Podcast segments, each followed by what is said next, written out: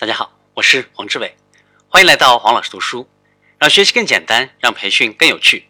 我们继续分享，没有带不好的团队，如何成为团队需要的领导？如果领导者能够解释为什么员工需要参加培训，他将学到什么样的工作技能？如何在工作中应用这些技能？这些技能将如何推动团队前进，并且跟进关注？上述预期以及他在工作场所的表现，那么百分之八十至百分之九十的学员能够将他们新学的技能转化为工作业绩的提高。领导者应该成为一个能量的转换器。当学习者从课堂归来，领导者需要帮助他将理论和理想状态转化为能够在日常工作中使用的形式。我们要像苏格拉底一样去领导。最杰出的领导者，在身为教师角色的时候，最常使用的一个技巧就是询问经过巧妙设计的问题。最好的问题是那些无法当场回答出来的问题。对于你来说，没有什么比看着员工努力去发掘答案更欣慰和值得的事了。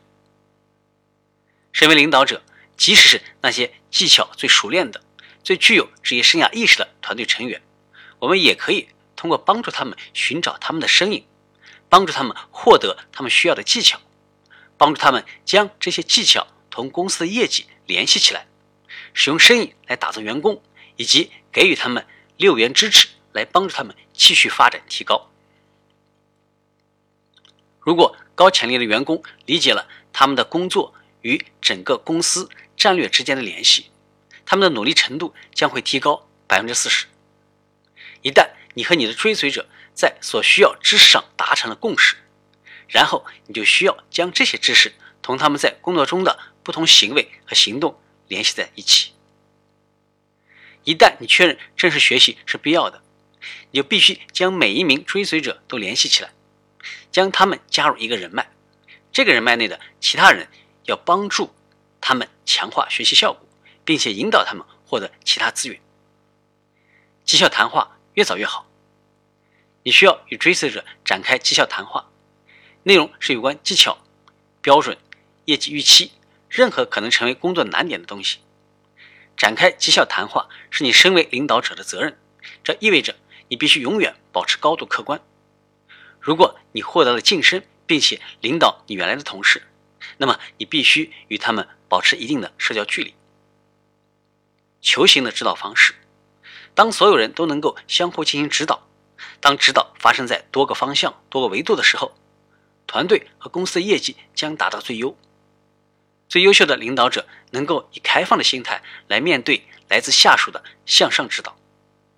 最优秀的追随者也愿意进行向上指导，因为这对领导者、追随者和公司来说都是最好的行动选择。绩效反馈的频率，你不应该错过任何进行绩效反馈的机会。比如说，建立在日常观察上的临时指导，应该立刻实施，不要拖延。定期的一对一对话有着重大的好处，可以每天、每周或者每个月进行谈话。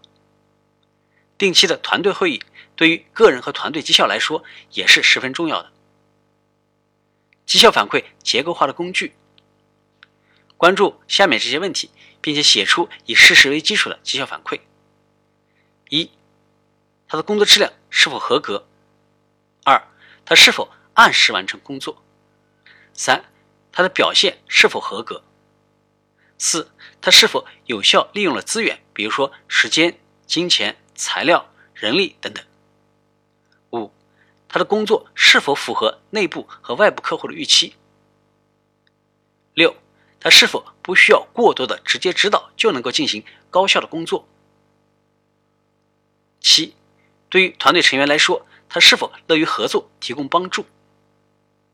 八，他是否显示出了富有成效的工作习惯，例如优先考虑、时间管理、后续跟踪以及全程跟进？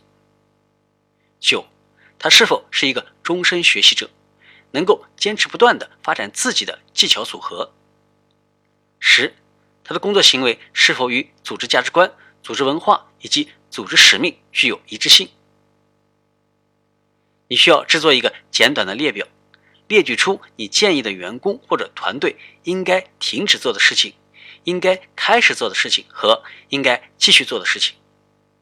人们永远都不应该怀疑他们所处的位置，你要给他们安全感或者不安感，这具体取决于他们的绩效表现。今天的分享就是这样，请关注我们的微信号“黄老师读书”，每周您都将收到黄老师读书的文字版本以及其他精彩内容。